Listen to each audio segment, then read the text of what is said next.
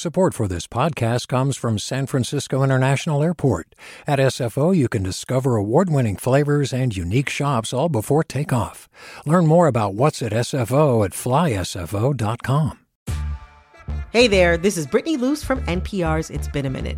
KQED's podcasts like The Bay, Bay Curious, Mindshift, Right Nowish, and more all tell the stories of the Bay and beyond with reliable, human centered journalism. They aim to inspire, make you think, entertain, and expand your understanding of the place you call home. Here's how you can support podcasting at KQED. Showing your support is easy, and you can join Brittany in supporting KQED Podcast too at donate.kqed.org slash podcast. That's donate.kqed.org slash podcast. From KQED.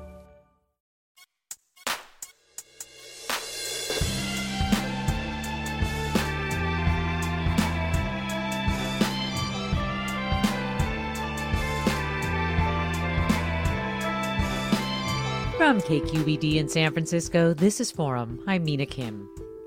I experience your wounds as if they were my own, reads the last line of Clint Smith's poem, Nociception. Directed to a child, it explains that just as a sea creature that loses an appendage feels discomfort across its entire body, so does a parent whose child is in pain. The poem is part of Smith's new collection, Above Ground, which also celebrates the joy, wonder, and occasional absurdity of being a parent. We'll talk to Smith about what he calls the simultaneity of the human experience. And we want to hear from you. Do you remember feeling joy amid despair? Awe alongside fear? Join us.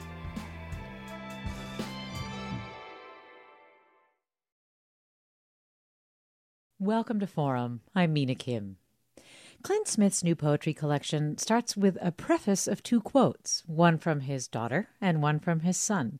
The one from his son reads, Have you ever wondered what it would be like to be a ladybug? And the one from his daughter is, When I grow up, I want to be the sun.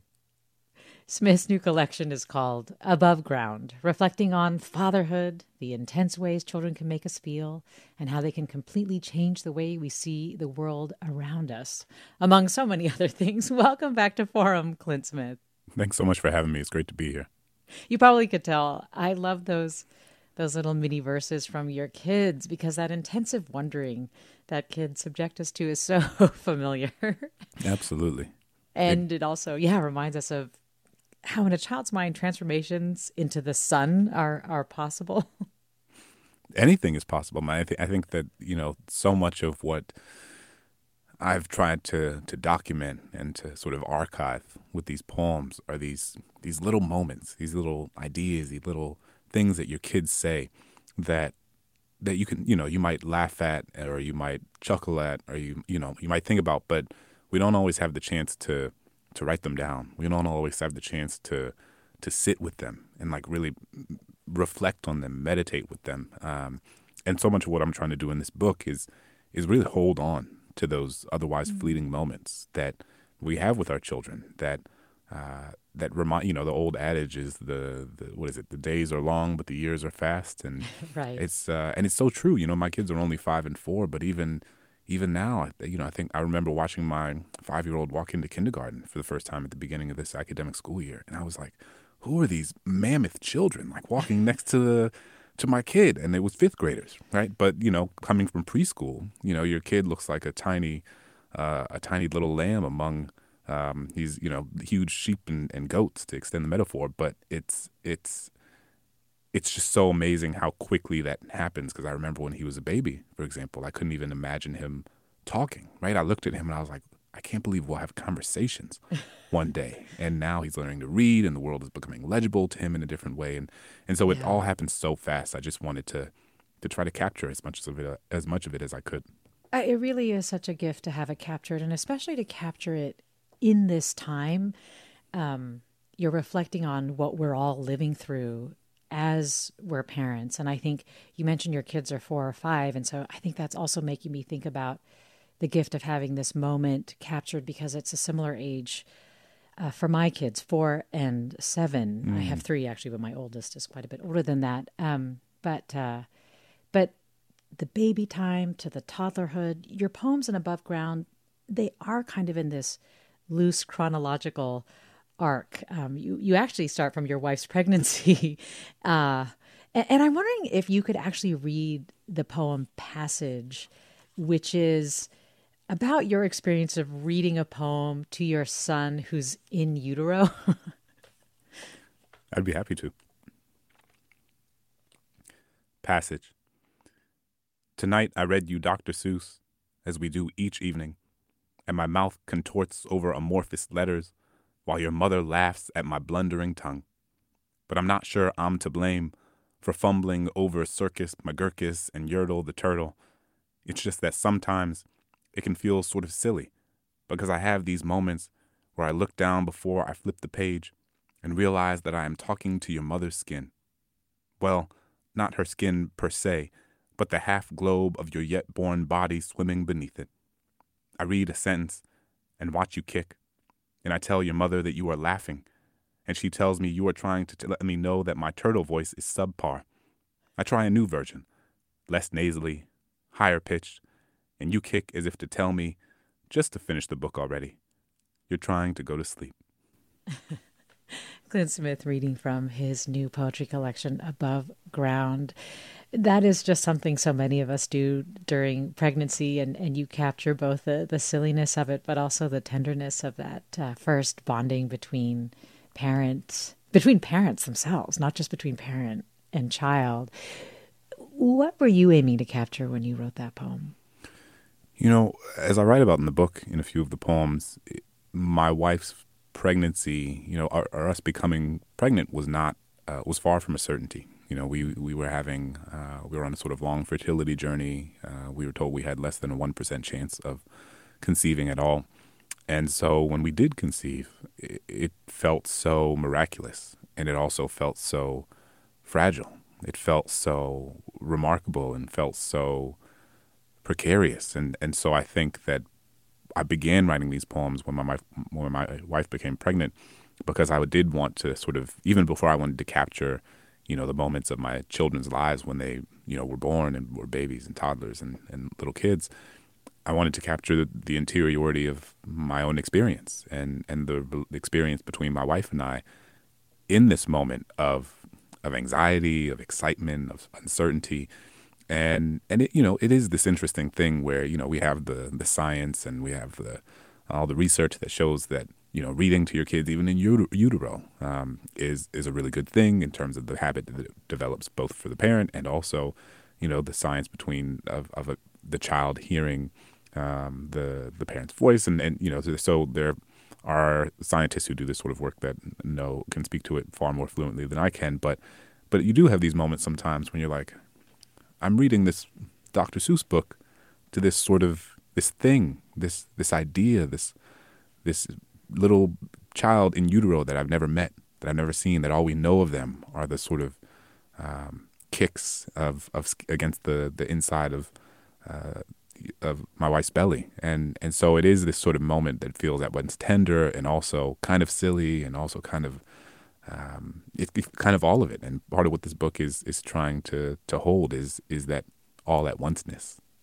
Yes. Uh, what was it about entering fatherhood that made you? It seems like feel so viscerally the human condition of all at onceness. You know. I, I think it's something that I think about over the course of much of my work. I'm I'm always thinking about, as you mentioned at the top of the show, the the simultaneity of the human experience and how our our lives, our world, the emotional texture of our of our being it isn't neatly compartmentalized into different parts of our lives or neatly demarcated on different days. You know, it's not Wednesday is a happy day and Thursday is a despair day and Friday is a joy. It's it's it's that we carry all of it together. And I think it's a common thread through much of my work. You know, my first book, uh, a book of poems called Counting Descent, I was thinking that was written, published in 2016, was written in the early days of the Black Lives Matter movement. And so I was thinking about what it meant to come of age as a young black person in this country, uh, what it meant to be a black person in this country while the while Black Death was so uh, conspicuous and so ever present on our phones, on our televisions, Yeah. and how that was happening at the same time that I met the woman that I would fall in love with and who would become my wife, right? And so every day I woke up experiencing the simultaneity of joy and despair, and and that I think there are different iterations of that for all of us. And in my book, How the Word is Passed, I'm thinking about how America is a place that has provided unparalleled, unimaginable opportunities for millions of people across generations in ways that their own ancestors could have never imagined, but has done so at the direct expense of millions and millions of other people who have been intergenerationally subjugated and oppressed. And both of those things are the story of America. And you have to hold both of those realities alongside one another. And so I think in all of my books, I'm interested in holding things together and specifically through in this book through the prism of parenthood. You know, parenthood is this thing that is filled with so much joy and laughter and levity. And it's also filled with a lot of anxiety and a lot of difficulty and and is exhausting. You know, parenthood is a thing that shows you the parts of yourself that you love and that you're really proud of, and also shows you parts of yourself that you're not so proud of, and parts of yourself that you might be ashamed of that hadn't been revealed to you until you became a parent. And so I'm I'm interested in all of my uh, writing projects of of rejecting um, simple narratives, of rejecting neat narratives, um, because our world is messy, our history is messy, our our lives are messy, and and I wanted to hold and lean into that complexity. Well, I want to also invite our listeners to tell us if their experience of parenthood is also like what you describe, or if they they think about parenthood as experiencing deep joy and then maybe even deep terror simultaneously or, or anxiety at the same time, or if there's a moment in life when they remember feeling just this juxtaposition of emotions or the simultaneity of it all. You can share by emailing forum at kqed.org or finding us on Twitter, Facebook, or Instagram at KQED Forum. You can call us at 866 733 6786, 866 733 6786. So, even as you describe the poem you just read, a passage about reading to your wife's belly is also just on the facing page, juxtaposed with a to- poem about how she was feeling these incredible pains in her feet and legs and was basically being told by her doctor that it was all in her head, that it was not real. And, and it's the name of the poem, All It's All in Your Head. And had she not insisted on having them be taken seriously, you could have lost the child. So, sort of the fragility that you speak of, um, of of having this child in utero against the the joy and immensity of what you knew you were about to experience. But as you say, there is so much joy, and we're about to come up on a break. But I'm wondering if there's enough time for you to read to us um, an ode to the bear hug. Yes, I'd be happy to. Absolutely.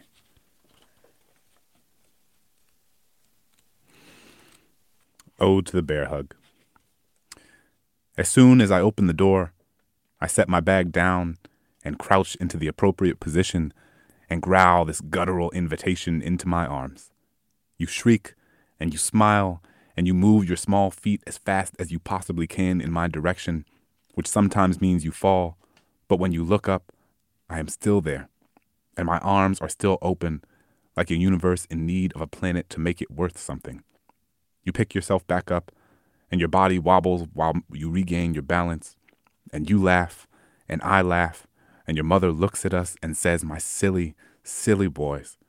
And when you finally reach my arms, I fall back, and you fall on top of me, and we roll on the floor, and I say, Bear hug, bear hug, bear hug, over and over again. We're talking with Clint Smith about his new poetry collection, Above Ground. Stay with us. You're listening to Forum. I'm Mina Kim.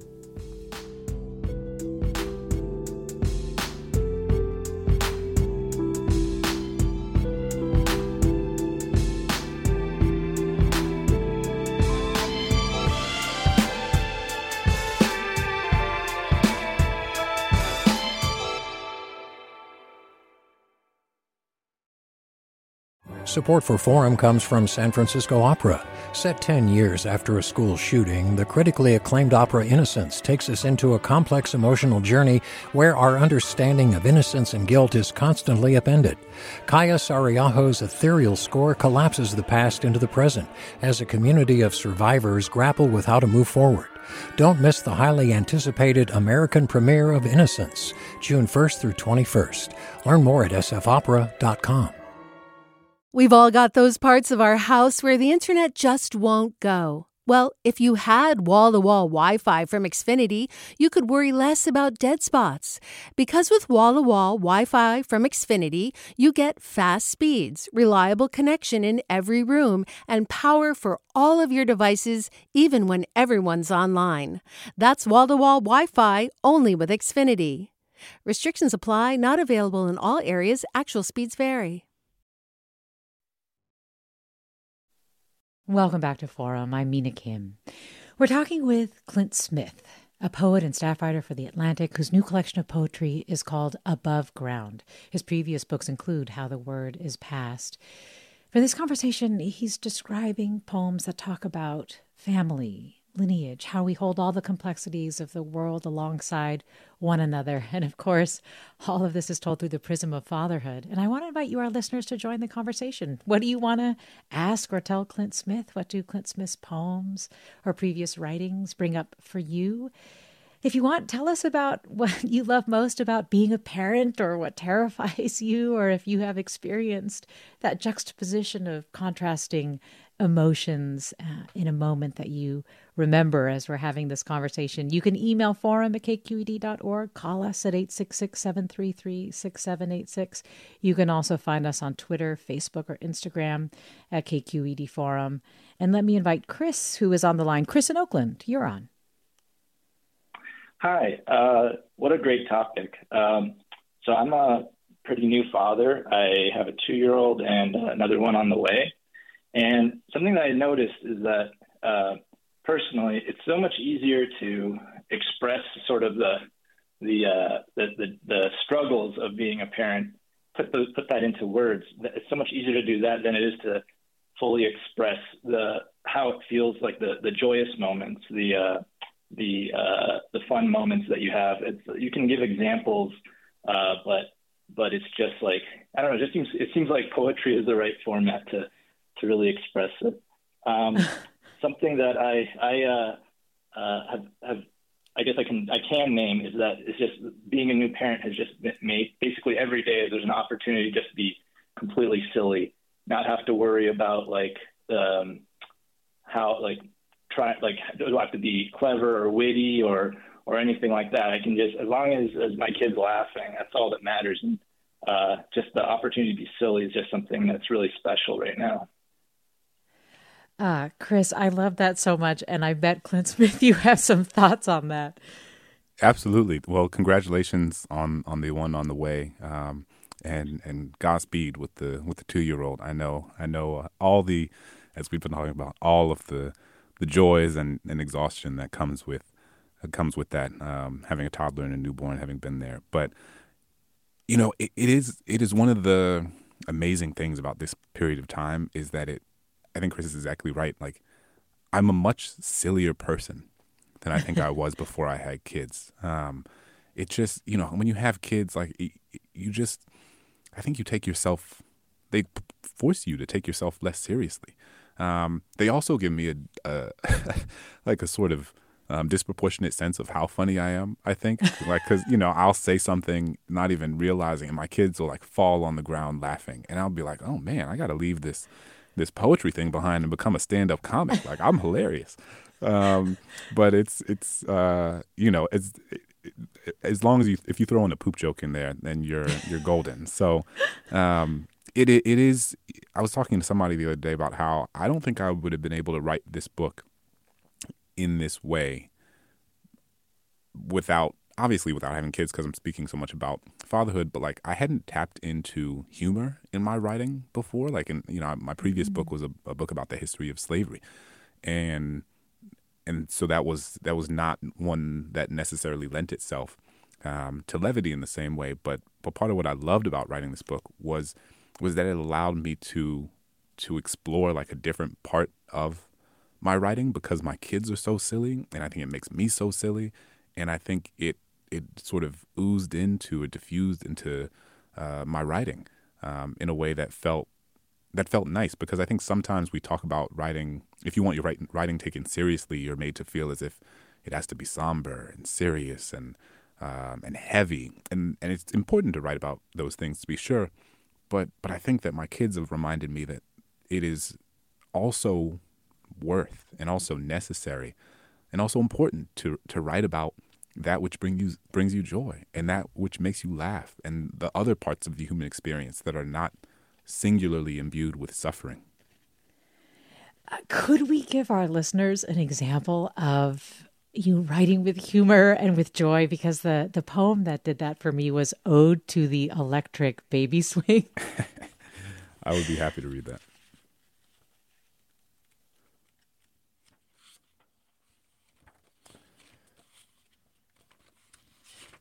As long as I. Here we go. Ode to the Electric Baby Swing. When we first met, I wasn't really thinking I needed someone like you, but a friend told me that we'd be a good fit, especially with everything happening in my life all the changes, all the uncertainty. He said it would be nice to have someone you can count on. He said he used to have someone just like you. So while I think he and I have slightly different tastes, I thought it couldn't hurt if we at least had the chance to meet and my wife said it might be nice to introduce something new into the fold, which left me a bit confused by how receptive she was to the possibility of you. I mean, she was never this open to throwing new things into our relationship before, but I digress.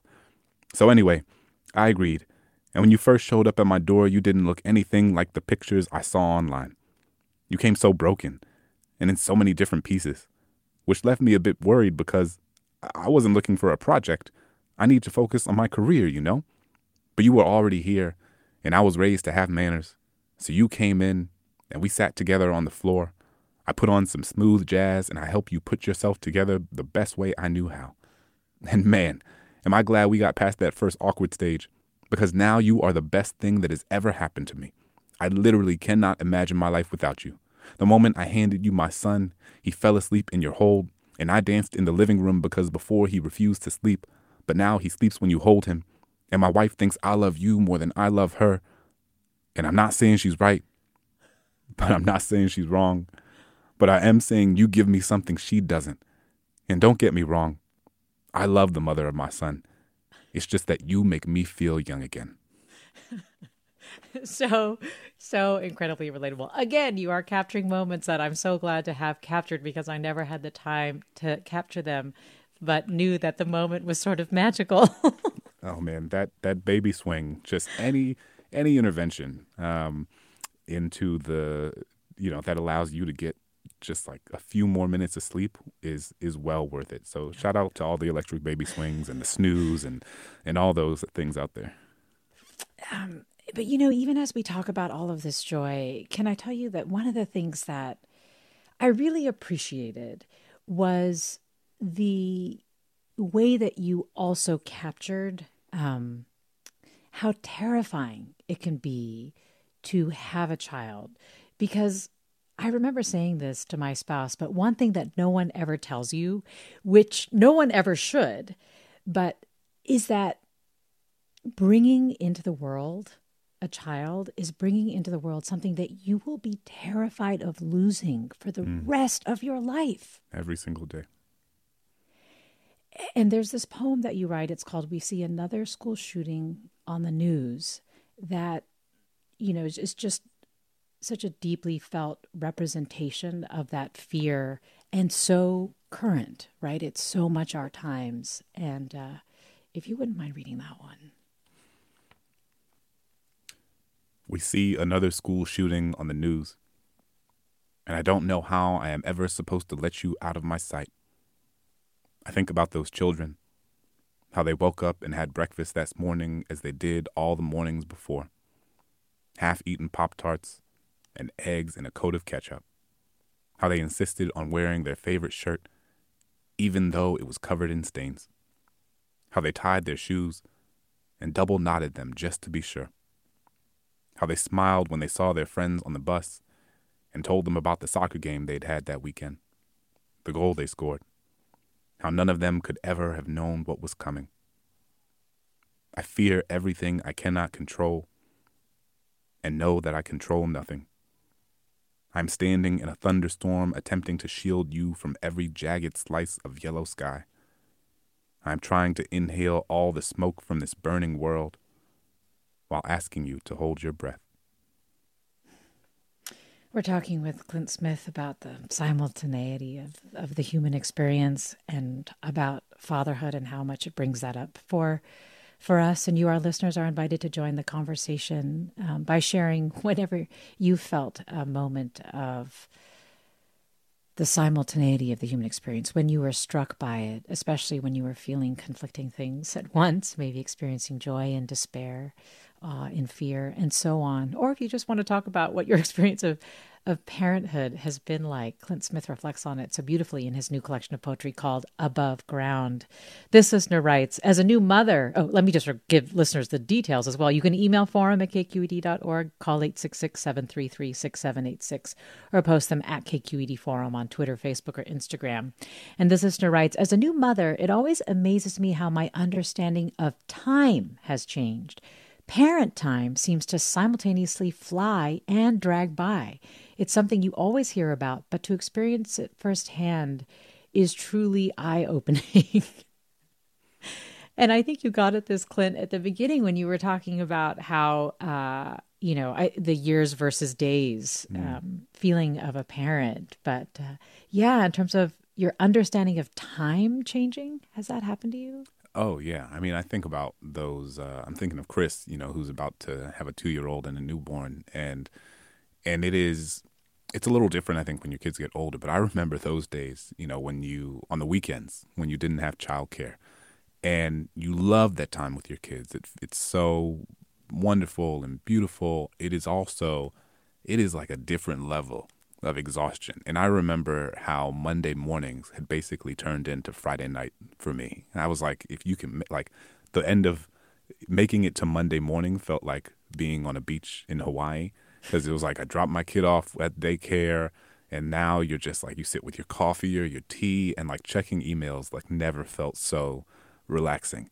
Um, which is very different than you know my 20s where you know it's uh, you're you're aiming for for Friday evening uh, rather than Monday morning but it, it is it's one of those things too that it happens so fast. I mean, just to reemphasize, like it, it happens so quickly. Like to think about, and I have a poem in here about um, the idea of the cicada. So we, I live in Maryland, um, and then the DC yes. Maryland, yeah, in the DC Maryland area, there's uh, cicadas that come every 17 years, um, and I'm fascinated by that life cycle. Um, and I'd be happy to read that poem too. Maybe we can talk about it. Yeah, that would be great.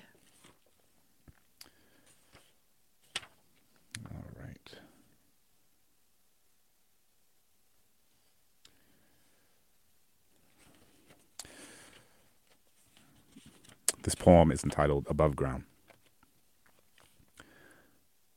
For weeks, we can't go outside without the cicada's song wrapping itself around the three of us like a quilt. The tree in our front yard has become their sanctuary, a place where they all seem to congregate and sing their first and final songs. We get closer and see the way their exoskeletons ornament the bark like golden ghosts, shadows abandoned by their bodies searching for new life. One of you is four years old. One of you is two.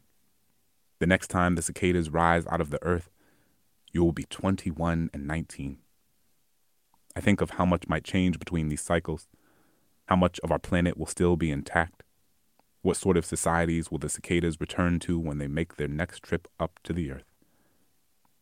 When they first arrive, you are both frightened of this new noise that hangs in the air of these small orange and black winged bodies that fall from the sky like new rain. They don't bite, I say, but neither of you believes me. So I reach down to one of the branches and allow the orange eyed creature to climb onto my finger. You both watch it roam around my hand as it becomes familiar with the flesh of my palm, your eyes widening at the revelation that this infrequent visitor has no interest in piercing my skin. And maybe that is enough. because now you both try to pick up cicadas from the ground and collect them in buckets as if they are treasure. And maybe they are. Maybe treasure is in what almost dies as quickly as it rises from the earth. Maybe treasure is anything that reminds you what a miracle it is to be alive. Hmm. Clint, what is your relationship to cicadas? Your poetry has referenced cicadas before. I remember reading an earlier work called What the Cicada Said to the Brown Boy. And in that poem, the cicada is giving survival tips to the boy. And I, I just am curious about what they are as a symbol to you. Mm. I'm I so much of this book and and much of my work, I think, specifically my poetry is is always in conversation with the natural world. I mean, I just think there's so like the world around us is so remarkable and specific like the animals and the and the plants you know a thing that i do with my kids every weekend is um, on saturday mornings we watch nature documentaries. Um, and hmm. uh, you know they want to wild, watch wild kratts i want to watch david attenborough documentaries. And so we uh, we compromise um, and depends on it depends on what how we're feeling that saturday morning. But but i think it's because there's so many there's so many metaphors in in the natural world also you know so in the in the poem in counting descent the poem you alluded to uh, what the cicada said to the black boy you know i'm this is in the midst of the black lives matter movement. This is in the midst of us seeing black boys black men gunned down by the police or vigilante. Uh, and just thinking about the precariousness of black children's lives. And so i was interested in the the life cycle of the cicada as being a, a, a, a marker in time. You know, the cicada's life cycle is so unique in the natural world. It, it only it lives underground for 17 years and then it rises up out of the earth, finds a mate, and then dies. And you know, I was thinking about what it meant for black boys to to be able to make it to adulthood, to make it past the age of 17. Like, will they see more than one uh, cicada you know group of cicadas rise from the earth. And and in this poem you know i'm i'm thinking about how this moment is so singular where my kids are 4 and 2 and the next time the cicadas come the next time this species rises out of the earth they will be 21 and 19 in a fundamentally different part of their lives. So this moment in which i'm watching you know i remember the moment of sitting on my front porch and watching my kids sort of walk around the our front lawn and and had their they had their Halloween buckets from the year before, and they were like putting the cicada exoskeletons in the in the Halloween buckets to see who could um, uh, collect the most. And and I was like, this this moment won't ever happen again, right? It it will never happen. I mean, maybe my kids will, you know, maybe they will both become biologists or zoologists and uh, you know still collect cicadas when they're 21 and 19, but it'll never be like this ever again. And I thought it was this sort of microcosm for so many moments with our kids that if we don't pay attention to, we can forget how rare it is. Um, and and what poetry does for me is poetry is the act of paying attention, and and it forces me to to look and to sit with and to reflect on and to excavate these things that I might otherwise uh, overlook or forget. And so, above ground, because that's also the title of this poem, the title of your book, is that what it does it mean more than sort of capturing this moment of time, this moment that will never be again? Because I guess for me, in relationship to the cicadas and the way you describe them in the poem, I wondered if it if it was also something about what being above ground means, or almost like alive, like mm. survival and and being resilient like these cicadas are or incredibly vulnerable as these cicadas are. And i'm sorry we're coming right up on a break so we just have 30 seconds but i think the amazing thing and this is not a cop out i think the amazing thing about art is that it can mean whatever you want it to mean you know? Like i have my own intentions of what i think it meant when i made the title of this poem and of the book but i think a thousand people can read the same poem and come away with a thousand different meanings a thousand people can read this title and have a thousand different interpretations of it based on their own experiences and what they bring to the collection. And I think, I think that that's amazing. The collection is called Above Ground, and we're talking with Clint Smith. Stay with us. This is Forum.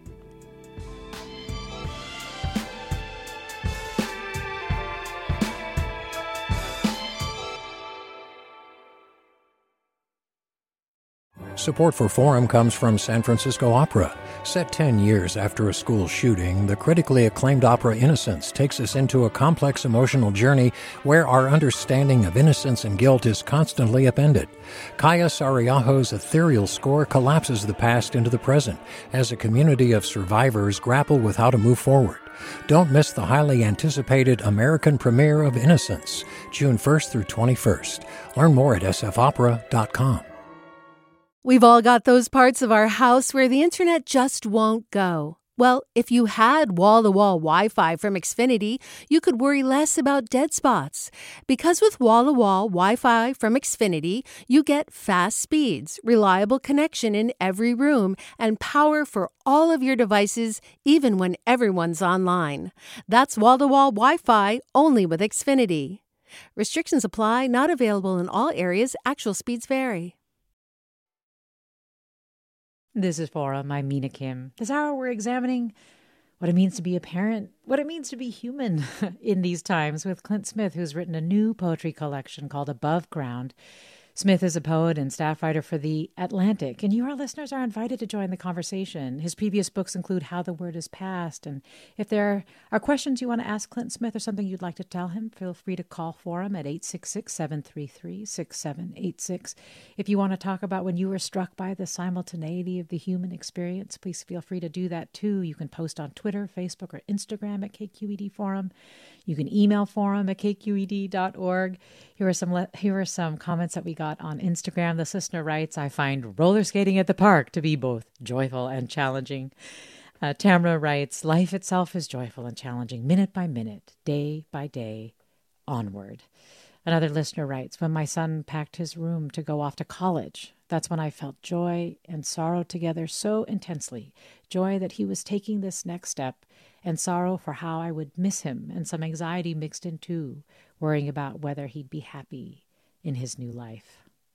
Let me go to caller Sarah uh, in Oakland. Hi, Sarah, you're on. Hi, good morning. Um, thank you both so much for this conversation, and Mr. Smith for your work. It is they are meditations and blessings and medicine, and I just love it so much. Thank you.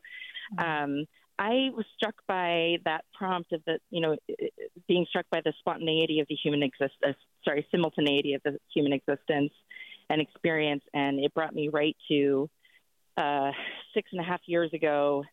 I gave birth to my second and third kids, a set of twins. And my sister, who was three years younger than me, was in her last phase of life, uh, dying of a, a swift and mysterious cancer. Mm-hmm. And uh, my sister died three months after my twins were born on my oldest child's birthday, her third birthday. And it was hmm. just like all of the all of the giant things happening at once, all of the celebration of life, all of this, you know, new these new babies and this immense, immense loss, um, you know, emotional and physical loss of my sister. And you know, some years have passed, and what we've kind of learned as a family is like, oh, right, don't be surprised when you are experiencing the simultane- simultaneity of life. It, it's actually like that all the time, and sometimes more dramatically, and sometimes more subtly. But it's what allows us to still find joy because there will always be the fire hose of griefs, big and small. Um, but there will also be these footholds of of joy and and mm life and living. So, Sarah, I, I appreciate that that so much. Thank you for sharing that. And and I'm so sorry about your sister. Um, it, your story is making me think of so many things, things that we've touched on before about just how children also force us to be to be present and and to try to what we share about some of the pains that that we are going through, the the sorrows that we are experiencing with our own children. Um, but I think it was something that you said at the end that is also making me wonder, Clint, as you have sort of really delved into the human condition of this simultaneity of so many different emotions all happening together at the same time. Have you yourself arrived at a place that that feels like a good way or or at least works best for you for now, I should say, in, in dealing with this reality, in dealing with this condition? Yeah, well, I, I just want to say thank you again for um, sharing that story, and, and I'm so sorry about your sister. Um, but I, I, I do think, as you uh, so beautifully put, that the that that so powerfully exemplifies that complexity and that simultaneity and, and that it's always like this. It's it's we are always carrying in our bodies a sense of joy and grief, jubilation and despair. Um, and it's you know just to say again, like it is not something you can neatly compartmentalize into different parts of your psyche. It's you can feel awash in joy, you know, watching those two beautiful twin boys um, or two, two beautiful twin babies and uh, you know, also feel a washing grief, mourning the loss of someone who was so special. Have I figured out how to do it? No, no, I've, I've not. Um, and and this is one of the things that I most appreciate about the genre of poetry is that I think poetry allows you to wrestle with a set of questions, even if you don't come up with any set of answers. In fact, I think I begin many poems with a set of questions and end the poem with a set of new questions. And and it's you know it's different than some of my other forms of writing in which I'm trying to make an argument or make an assertion or um, you know convince people to you know believe something or think differently about something. I think so for me poetry so much is it is both the creation of art but also the mechanism through which I do my best thinking and so it's it's almost a, a sort of mindfulness practice um, and part of what has become clear to me over the course of writing this book is is that I don't you know, I don't, I don't know. I don't know how to most effectively um, hold all of it together. I just know that that is what our time on earth demands of us. Um, and sometimes we do it elegantly, and sometimes we do it inelegantly. Uh, and I think part of what I'm hopeful is that this book, as uh, it is, it has allowed me to extend grace to my parents. It has allowed me to mm. extend mm. grace to myself, my wife. It is I think parents need grace and, and generosity and empathy. It is it's hard, like br- making kind, thoughtful, empathic little humans, and like bringing them into the world and and raising them and and feeling connected to them for the rest of your life. And so it's you know part of what also becomes clear when you become a parent is that we're just making it up, you know, as we go. We're just, it's just a bunch of humans doing their best. I remember when they gave me uh, my first, you know, our son when we left the hospital. Um, you know, we my wife gave birth. We um, the next day we were discharged, and they and I was like, and they just handed us the baby, and then waved goodbye. And I was like, wait a second, like this is it. Like there's no there's no training, there's no orientation, there's no man. You just they just handed us the baby. I was like, this is so wildly irresponsible. They're just giving us this baby.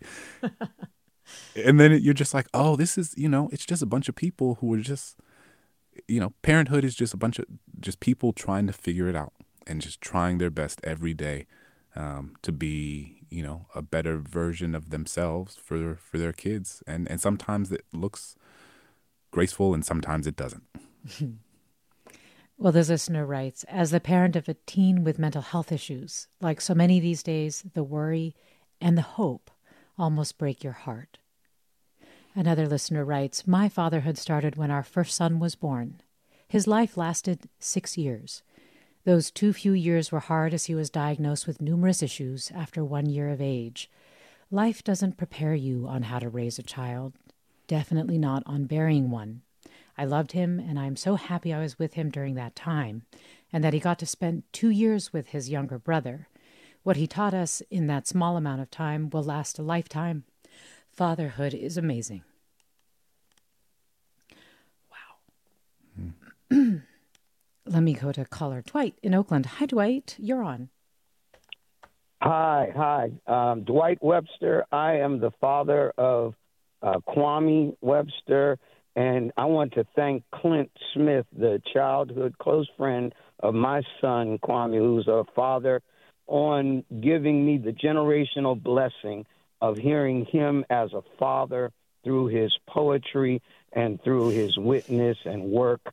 And I've got all of it. I've got the other books. I will get this one. Thank you so much, uh, Clint. Appreciate it. Uh, Reverend Webster, that is that's amazing. That's uh, like one of my childhood best friends. That's his that's his father. Um, I remember being a being a little kid um, playing in, in their living room. Um, and and I'm actually I'm in recording this in Seattle right now. I'm gonna see Kwame Kwame in a few hours after this, who lives up here. So that's uh, that's a real treat. It's so good to hear his voice. well, Thanks. well, gr- thank you. You're a treat. Thank you. Thanks so much, Dwight, for calling in. I love moments like this that are only possible on, on live radio. Um, let me go next to Lacey in Napa. Hi, Lacey. You are on. Hi, thank you so much for this and your time. Um, Clint, I have a question for you. I teach a class for people getting their elementary teaching credentials on integrating art into their classroom. And I was wondering if you have any tips for elementary school teachers on bringing more poetry in and teaching poetry and incorporating more poetry into their classroom.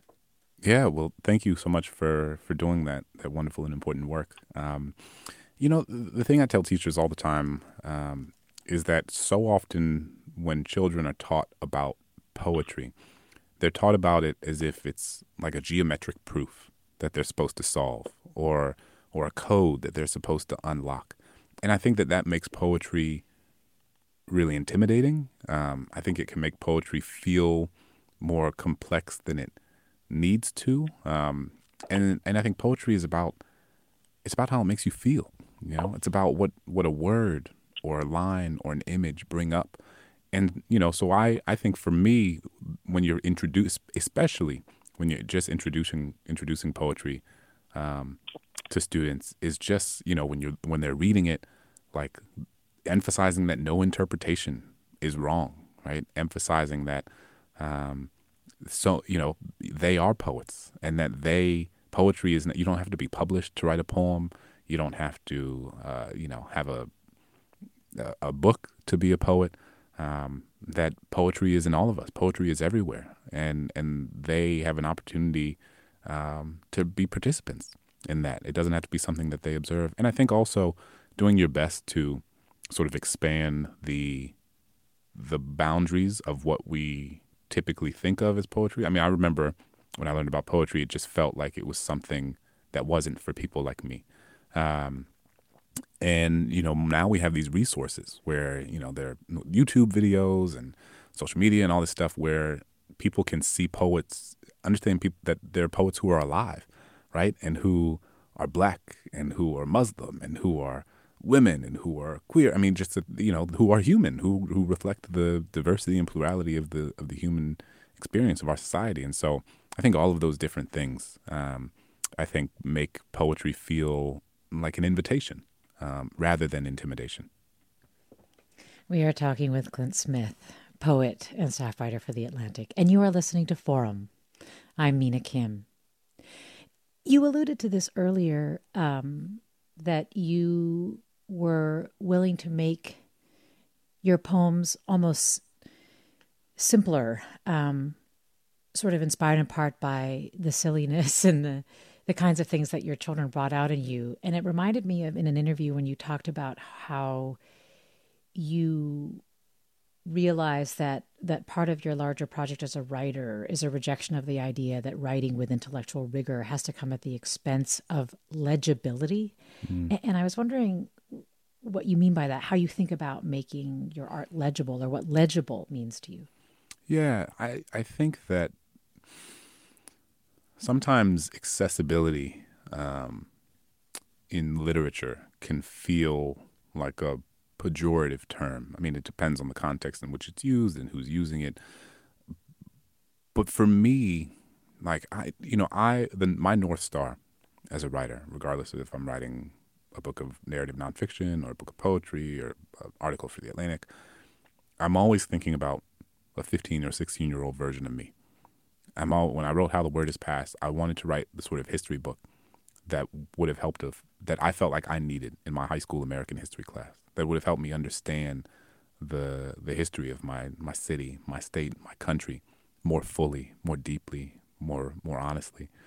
And when I write poems, you know, I'm I'm thinking about the younger version of me who's really intimidated by poetry, as we kind of discussing in the previous um, response to the to the caller. You know, I was it felt it felt difficult to access. It felt um, obtuse. It felt um, distant. It didn't feel like it spoke to my lived experiences or the experience of anything anyone that I knew. And and I when I write my poems, for me, it, it I want people to feel again as if they're an invitation. I want them to feel as if there's something. There are poems that they can read and understand and make sense of. And to be clear, part of it is an artistic disposition, right? Like, so for me, it is very, like, I write a lot of poems that are very sort of clear narratives. I write a lot of poems that um, are, for me, accessibility in that way and legibility matters a lot. But, but that's just also a stylistic choice, you know, in the same way that there are painters who paint art, abstract paintings and, um, there are painters who paint landscapes and and more more direct portraits. Um, neither of those are wrong. They're just different styles, and different styles suit different artists. And I think it's the same for poetry. My style is reflective of my sensibilities and my sort of artistic commitments and dispositions. And other poets may write in a different way um, that might be more abstract, that might be um, more uh, sort of formally um, structured, more more um, you know, uh, in conversation with a different set of literary uh, histories and commitments, and that's also perfectly fine. You know, I think that the I was taught about poetry as if it could only be one thing, mm. but poetry can be so many different things and different. You know, I have friends who write in very different ways than me, and I love their work. I love sort of the the complexity of of some of that. But I think for me, you know, what I I just it matters a lot to me that people understand the expansiveness and the different possibilities of poetry in the same way that exists in any type of art, music, visual art, um, and that there's a place, there's something that anyone, there's a type of poem, a type of poet um, for everyone, and it's just a matter of, of finding the the style and the um, and the type of writing that that most suits you.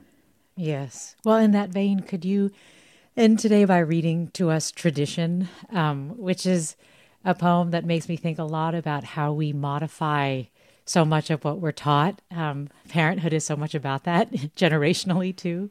Um, whenever you're ready, Clint. Absolutely. Tradition. On Sundays, we make French toast the way my father made French toast with me. Each of you stand on stools that lift your bodies above the counter and I roll your pajama sleeves up to your elbows, then ask you if you're ready to start. You both take turns shouting out everything we need to begin an incantation of ingredients that have become the lyrics to a song only we know. So much of what I try to do as a father is put back together the puzzle pieces of what my father did for me. What is the way he held me when I first said I was afraid of the dark? How long did he let the silence between us sit when I'd done something that broke his trust? What was the shape of his eyes when he told me he'd never be disappointed if I tried my best? I don't always remember what he said, but I remember how it felt to have him there, to have his body brushing against mine when he reached for the bread, to have his hands wrap around my own as they guided me in cracking the eggs, to remember how he extended the measuring spoon full of sugar and cinnamon toward me so that together we could use our fingers to lick it clean. The end products aren't always exactly the same. I don't use all the same ingredients. Sometimes I make substitutions. Sometimes I burn the bread. Sometimes he did too. But I try to remind myself that all these years later, I don't remember what the bread tasted like, just that my father had put it on my plate. Clint Smith, thank you so much for speaking with us today. It's been a real pleasure. Always so good to be on this program. Always so good to have you. And thank you for Above Ground. That's the name of Smith's new poetry collection. You should definitely pick it up. Thank you, Susie Britton, for producing today's segment. Thank you, listeners, for your intense and thoughtful comments. This is Forum. I'm Mina Kim.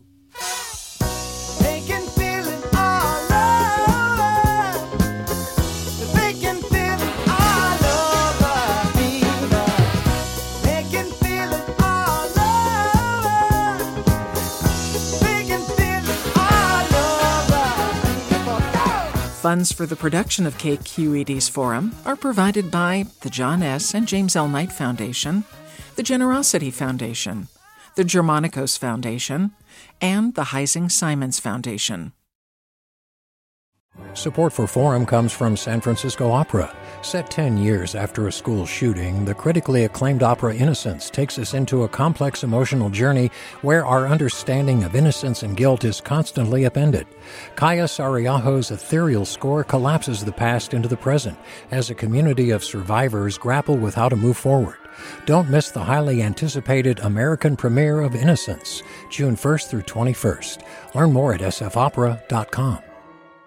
We've all got those parts of our house where the internet just won't go. Well, if you had wall to wall Wi Fi from Xfinity, you could worry less about dead spots. Because with wall to wall Wi Fi from Xfinity, you get fast speeds, reliable connection in every room, and power for all of your devices, even when everyone's online. That's wall to wall Wi Fi only with Xfinity. Restrictions apply, not available in all areas, actual speeds vary all over the country. We need to improve reading in Wisconsin. Schools are changing the way they teach reading. I'm calling for a renewed focus on literacy. We have gotten this wrong in New York and all across the nation. And it's happening because of a podcast. I think your podcast has changed my life. And I'm going to share this podcast with everyone I meet. Sold a Story investigates how teaching kids to read went wrong. New episodes of Sold a Story are available now.